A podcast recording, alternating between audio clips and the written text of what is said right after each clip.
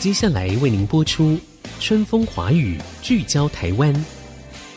本节目由世界先进机体电路股份有限公司赞助。探索台湾新力量，开拓未来新视野。春风华语，聚焦台湾。沈春华主持。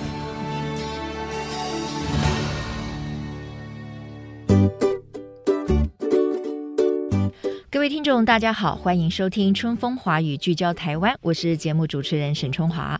您是否正在上班的途中收听了我们的节目呢？我如果问你说你想要工作到几岁，不知道你的答案会是如何啊？那今天我们要谈一个我觉得攸关大家一个劳动生产力，或者是我们整个社会应该共同关注的议题哈，那就是呢，受到了少子化的影响。劳动力啊，供不应求已经成为现在进行式了。那各行各业呢？哎，或许你没有注意到，可是都在大缺工。然后呢，我们如果从几个数据来看的话，比如说求职者的供需比呢，降到了二零二二年的零点四八人。哎，怎么看这个数据呢？意思就是说，大概是每两个职缺要抢一个人，也就是说，缺工的情形是相对很严重的。不过有趣的地方就来了。大家都认为说在缺人缺工哈，可是另一方面呢，中高年龄的人力却没有工作。根据二零二二年的统计，台湾五十五岁以上的劳动参与率呢，竟然不到五成哎。那我们就看看这个日本是接近八成哦，那这个也很高。而南韩呢也有接近七成，我们甚至还低于欧美，那甚至呢也低于曾经出现了经济危机的希腊。为什么会如此呢？是我们台湾的企业主比较不喜欢雇佣中高年龄的人力吗？还是我们台湾的民众希望可以早一点过退休的生活，而提早退出了职场呢？今天呢，我们就要请一零四人力银行的资深副总暨人资长钟文雄钟副总来跟我们聊聊这个话题。副总您好，好，沈主播还有各位听众朋友，大家好。OK，好，那副总哈，你们在开春的时候呢，做了一个调查，是，我就觉得很有趣啊。其中一个说，兔年开春迎来我们史上最大的缺工潮。诶，为什么会这样呢？为什么会在今年的时候突然有这么大的一个缺工潮呢？其实这个缺工潮是从去年就开始，嗯，但是今年呃农历年后呢，二月开春大概有九十八点八万个工作数在一零四人力银行上面，嗯，那你到今天为止，其实这个数字又破新高，来到一百零三点一万个。那是一零四成立二十八年以来的史上新高数字。嗯嗯，看起来是台湾整体的就业市场是呃需求的人才非常的旺盛。是，那但为什么会缺工呢？就大家不都是希望能够找到好的工作吗？为什么人才会找不到？我们看到台湾少子化跟人口结构老化的影响。我们在年对年啊，最近这两年，一般企业开出的职缺，在年对年啊，每个月平均是成长二十个 percent。嗯，但是呢。求职的动能跟人数呢是衰退的，大概衰退五到六个 percent。嗯，换句话说，像沈主播你刚刚提的，就是几乎两个工作要抢一个人才，嗯嗯嗯，所以现在对企业来讲，缺工的那种感受是非常的严重。但是相对对求职者来讲，是一个很幸福的事情，因为现在工作机会变得比较多。嗯、是工作机会看起来变得比较多，但是呢，在我的身边，我还是会听到有一些年轻人哈，或者中高年龄的人，他们呢就希望说，哎，我能够找到一个更理想的工作。所以有些还是在待业中。那我觉得有几个基本的概念，我们先跟听众朋友来说明一下哈。根据联合国的定义哈，所谓这个劳动力哈，我们说十五到六十四岁，这个是可以扶老携幼的劳动力。那其中呢，五十五到六十四岁就是所谓的高年级生。虽然呢，他们可能已经过了职涯的高峰，可是呢，诶，应该还有十年的黄金期可以贡献社会。那刚才呢，这个副总你也提到，就是说根据你们的调查，像二零二一年的时候，日本高年级的人口劳动参与率呢是将近八成的，可是台湾呢，我们就有四十九点二。好、哦，那台湾的中高年龄的人都到哪里去了？我们都那么不想工作吗？以我来讲，我就算是中高年龄的人力嘛，对不对？是。但是我从来没有想过说要完全退出劳动市场。哎，那我有很多朋友也是很希望能够持续有生产力的。那为什么台湾的中高年龄的劳动参与率会这么低呀、啊？大概有两个原因哦。一来是台湾在过去经济成长的经验里面，大部分的上班族都希望自己。努力打拼到五十五岁就退休。所以台湾在跟国际主要国家比较，五十五岁以上的劳动参与率呢，如同雪崩式的下降，这个是很明显的数字哦。嗯，那其次呢，就是在像日本、韩国跟新加坡。一般来看，他们物价指数也比较高，他们的福利啊，还有欧美的福利待遇也比较好，所以他们在物价指数比较高之下呢，他们都希望说要维持现有的品质呢，即使到五十五岁也应该继续来上班。然后呢，一来可以维持自己的经济所得的收入，维持生活品质；第二个呢，也可以让自己身体更健康。但是台湾来讲，就跟其他国家不太一样。嗯、OK，哎，不过这几年难道整个社会的想法没有改变吗？包括我们提供一个生产力，其实让我们更健康，或者是说整个家庭的产出更加的这个稳定，应该会有很多人很愿意在五十五岁以后还是投入职场。我的这个想法居然是跟事实不符合的，我有点惊讶。有，嗯，那但是另外一方面是企业它对中高龄还是有歧视。就是、哦，那可能这才是问题的核心哦。就是、呃，如果说因为在过去一零四跟政府在推动中高龄任用，我们认为所有的调查里面最困难的就是企业愿不愿意转变它任用的政策。嗯嗯。那最近这两年会有比较明显的进步一点点，就在缺工的感受很痛苦。所以呃，目前像超商、餐饮业、住宿业，他们在缺工很严重的状况之下，他们现在已经愿意开始思考转型。但是现在才开始起步而已，嗯、还不算太晚。OK，所以你看，我们就谈到另外一个层次，也就是说，雇主他的想法。对，企业他可能对于中高年龄的人，你说是有歧视。是这个歧视是来自于什么？因为可能他们的薪资水平已经到了一个高点，比较没有办法请到便宜的人力吗？还是说怎么样？我觉得这个要不要请副总跟我们分析一下？对，我们有看几个企业不愿意去呃任用，主要是第一个，当然他的体力劳动力是比较。啊、呃，比较弱。第二个呢是他们呃学习新的三 C 产品跟数位的一些速度比较慢，比较慢。对、嗯，第三个就是他们有既定的特质跟个性，不容易那么好管理，就是就不容易那么好骗。对 对对，年轻人比较像白纸一样哦。那中高龄都有自己的定见了，所以这三个主因是一般企业来讲就。一样的薪水，那当然也希望能够雇佣三十岁以下的年轻人。嗯嗯，那这个目前来讲，其实我在看中高龄最近这两年呢，已经有比较显著的改变。嗯，特别从去年开始，物价通膨指数一直上来。那我们也知道说，根据劳保局的调查，百分之六十一台湾领年金的人，百分之六十一的人领到一万八千多块而已。嗯哼，那去年跟今年比较明显感受到，中高龄基于在自己的退休金不够用之下。愿意积极主动的来应征工作哦。嗯、OK，哎，副总这样听起来，我认为双方面都有慢慢在改变当中了，对不对？两方面都有。对，两方面都有改变当中了哈、嗯。所以企业本身它的愿意使用中高年龄的这个人力的意愿要提升，然后呢，求职者本身他也愿意再要投入这个市场哈、嗯。那如何去消弭他们双方的一些歧见？我的意思也就是说，如果从企业主来讲哈，他们要如何广泛的去欢迎这些中高年龄的人力再度投入职场？我觉得关键在于说，第一个，他的那个思维要改变；那第二个呢，就是他的职务在设计，还有弹性工时。嗯，那我们刚刚提到，企业过去最不想用中高龄，还是在体力，然后另外还有他山西的学习能力。所以职务在设计，让他比较可以符合他的体力的负荷的弹性工时，嗯，或部分工时。那另外，他做的工作内容可不可以就是比较简易，还有不用那么的重。好，比如说，他可以透过这个工作流程的改善，让他可以使用不同的工具，或是他只做一部分，而不是全部的工作。嗯，那搬重的东西是不是可以让年轻人来做？然后他只是。做客户服务哦，比如说便利超商，那只要做那个简单的那 B B B 这样子哈，然后计价跟一些付账就好了。但是如果说要理货搬货，是不是可以有年轻人来做，或是用其他的那个辅具工具，也可以帮他节省很多事情。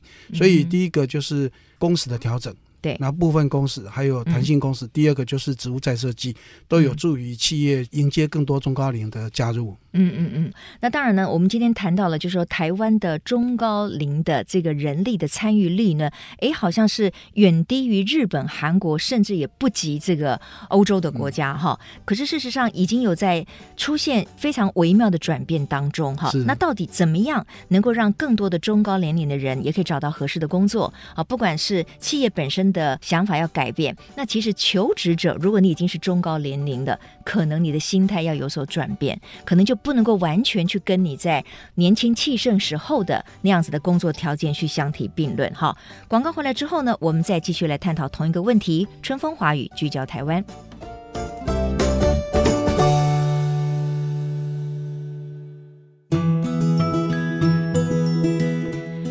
各位听众回到春风华语聚焦台湾。您正在职场里面吗？您希望您的职涯能够维持到几岁呢？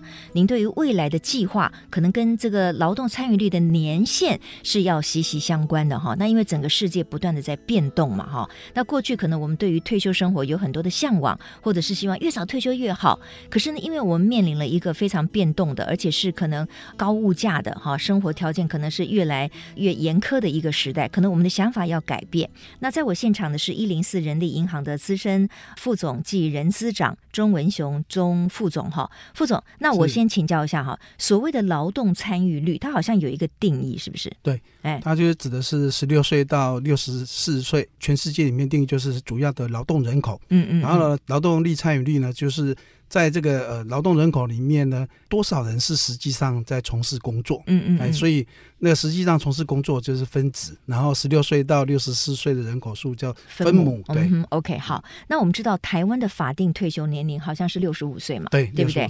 可是呢，根据了解，半数台湾的高年级生哈已经提早离开职场，为什么呢？为什么他们要提早离开职场？呃，国发会有一个研究，就是台湾面临的劳动力人口最大的问题有几个字啊，就是早退晚进。早退呢，退就是我们大概五十五岁到五十七岁。台湾人就想退休了，嗯，那相对其他国家都要六十三岁、六十四岁以上，嗯，早退。那早退，那晚进的部分就是台湾的劳动者第一份进入工作的平均年龄是二十一岁，二十一岁。那这个会跟大学普及化有很大的关系。嗯，相对你如果看菲律宾、印尼、印度，大概他们就十六岁、十七岁就进入职场，嗯，但是我们要到二十一岁，所以这也是。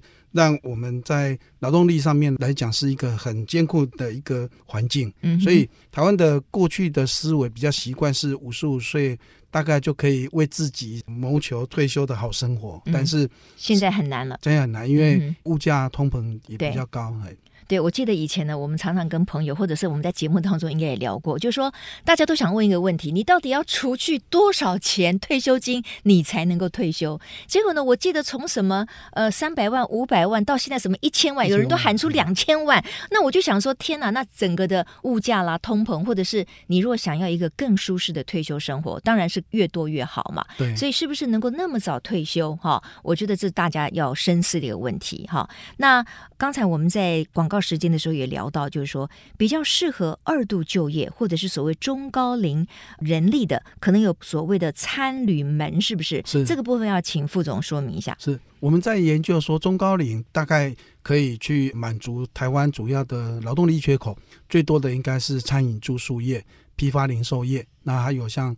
旅游啊，门市这几个都是大缺工啊，在目前来讲，对，以餐旅住宿业现在的缺工人数大概来到二十万人。哦，哎，这排第一名哦，还比电子资讯、半导体还要高。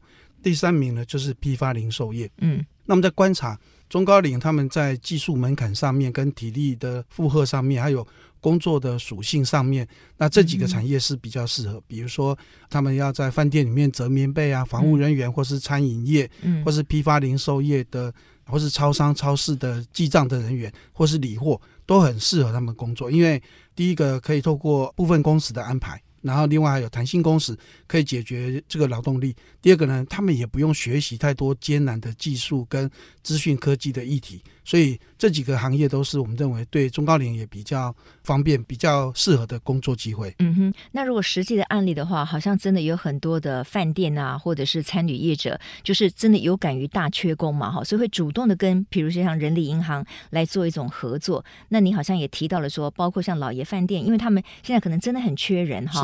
所以你说最缺的是什么？防务人员。防务人员对，嗯，哎，他们缺很多房屋跟餐厅的从业人员。啊哈，那我就想到一个问题哈，房务人员他们会比较喜欢就是年轻人，这力气比较大。可是问题上，年轻人可能不会想要做这个工作，他们可能要先从其他的工作着手嘛。那他们会去排斥中高龄的人口吗？还是现在不会？只要有人上上来都可以？对，现在是不会的。嗯，以前他们还期待可以用年轻人做接班人计划，对，可以让他们往中高阶发展。但是因为我们知道现在每一年都减少两万个大学生毕业生，所以。呃，你要找到新鲜的人才是困难度非常高。嗯、那所以，呃，防务人员他们在工作属性上面也适合中高龄，因为很多中高龄在他们年轻的时候，其实在家里啊，不管是煮菜、煮饭，或是在折棉被，或是甚至服务他人，他们在态度上面相对都比年轻人来的成熟、更稳定。我们在几年前，在四五年前，我们做了一个实验哈，就是去公开招募中高龄的人，然后。推到愿意去接受他们上班的企业，比如说 Seven Eleven、全家、全联几家，还有新东阳哦，还有圣德科斯，都是我们的合作的厂商。那我们公开招募来了以后呢，先做一个月的训练，嗯，训练说如何在餐厅或是在门市服务。那服务完以后呢，就到他们的公司去实习一个月。嗯，那如果他们觉得这个人才是很棒的哈，嗯，那大概他们就会直接录用的。嗯，那这个录用的比例还蛮高，就是我们推五个，大概他们就会禁用三个，大概百分之六十的比例，嗯，他们会禁用。所以在一零四这个实验计划里面，我们吸引到很多中高龄人才。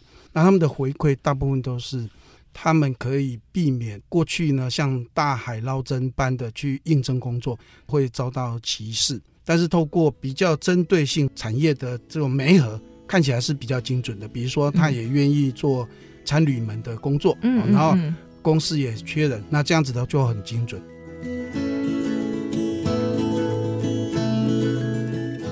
那就是您刚才提到了，就是说适合这些中高龄再度重返职场的，可能包括了餐旅业啦、门市啊、批发、零售等等哈。对。但是如果对于过去他在职场就是做比较管理阶层，或者是比较科技行业的人，他可能也许他就选择在五十五岁，甚至有人更早就离开了他原本的职场。那他现在想要重返职场，他可能没有办法去做什么餐旅门这些比较。呃，劳动倾向的，那这些人怎么办？他们还有机会吗？有的，沈主播您刚刚提的，还有另外一部分的人，嗯、其实他们之前都在上市贵公司的高阶主管管理职推下来，倒是也有另外一个管道，就是把他们推到企业里面去当顾问、嗯、当教练跟导师。嗯，那这个计划呢，也是在我们公司在实验里面，也让企业去用实薪的方式，他可以做高年级的咨询。还有甚至呢，给他做专案或聘请他当顾问，嗯、但是目前看起来实薪制的这种咨询使用率最高。嗯，嗯，嗯，那其次呢，就是担任专案型的顾问。嗯，嗯，这是第二个。那这个目前正在推，但是它的它的涵盖量跟经济规模没有像前面参与门这么多。嗯、OK，好，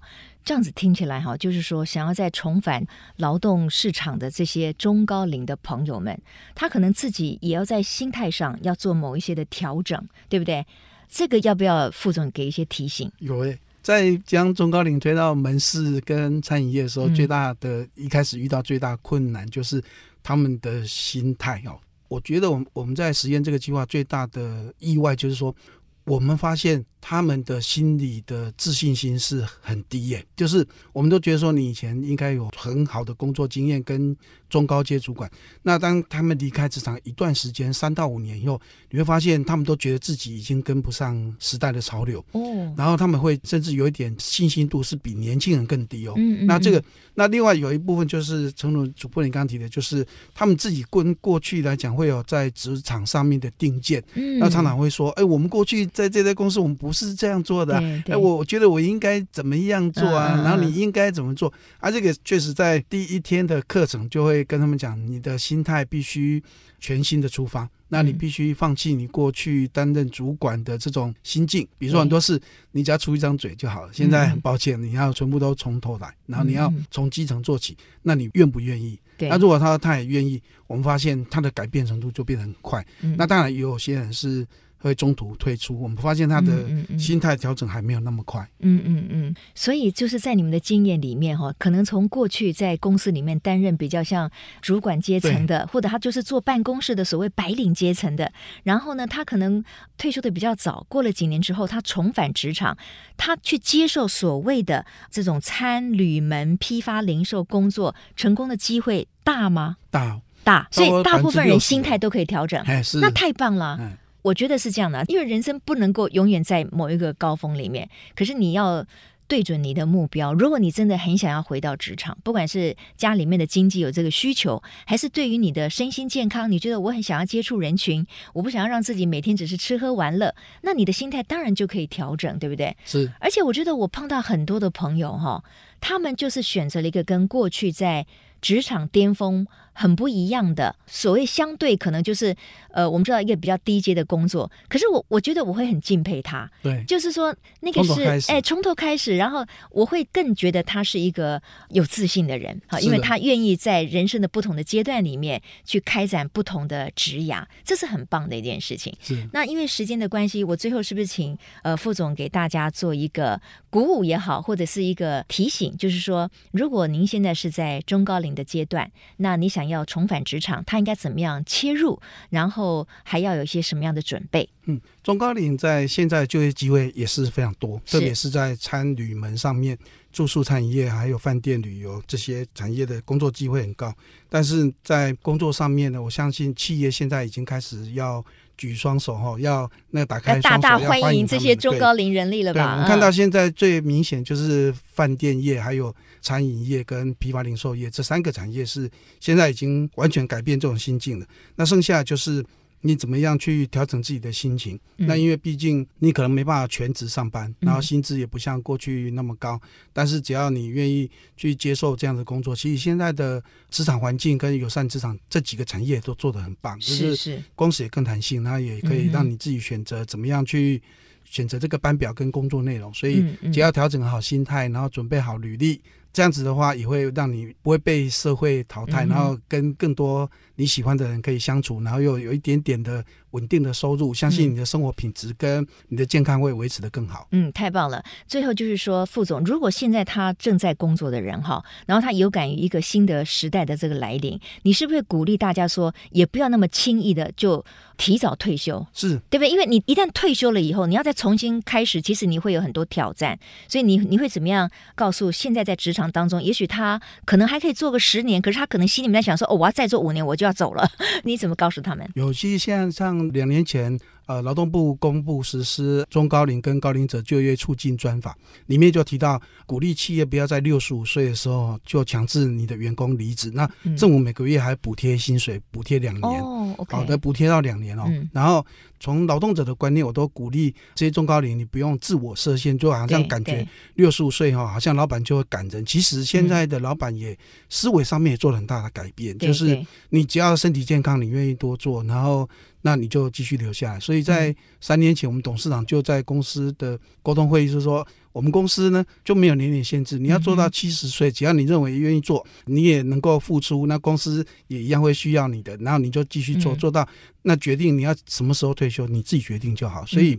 未来的企业也大概都是这种氛围，然后劳动部也都政府也都鼓励，所以你到六十五岁也不要急着说，到六十五岁我应该要退，其实没有人要叫你退哦，那你就不用自己觉得好像自我设限，继续做下去就对了。OK，太好了啊！在职场当中，我们到底可以多给力呢？我希望今天的这一集节目呢，可以给所有的朋友们，那尤其是我们中高龄的这些朋友们的一些启发哈，跟一些鼓励。谢谢副总，谢谢，也谢谢各位听众朋友今天的收听。我是沈春华，我们下周同一时间春风华语聚焦台湾，空中再会，拜拜。再会，拜拜，拜拜。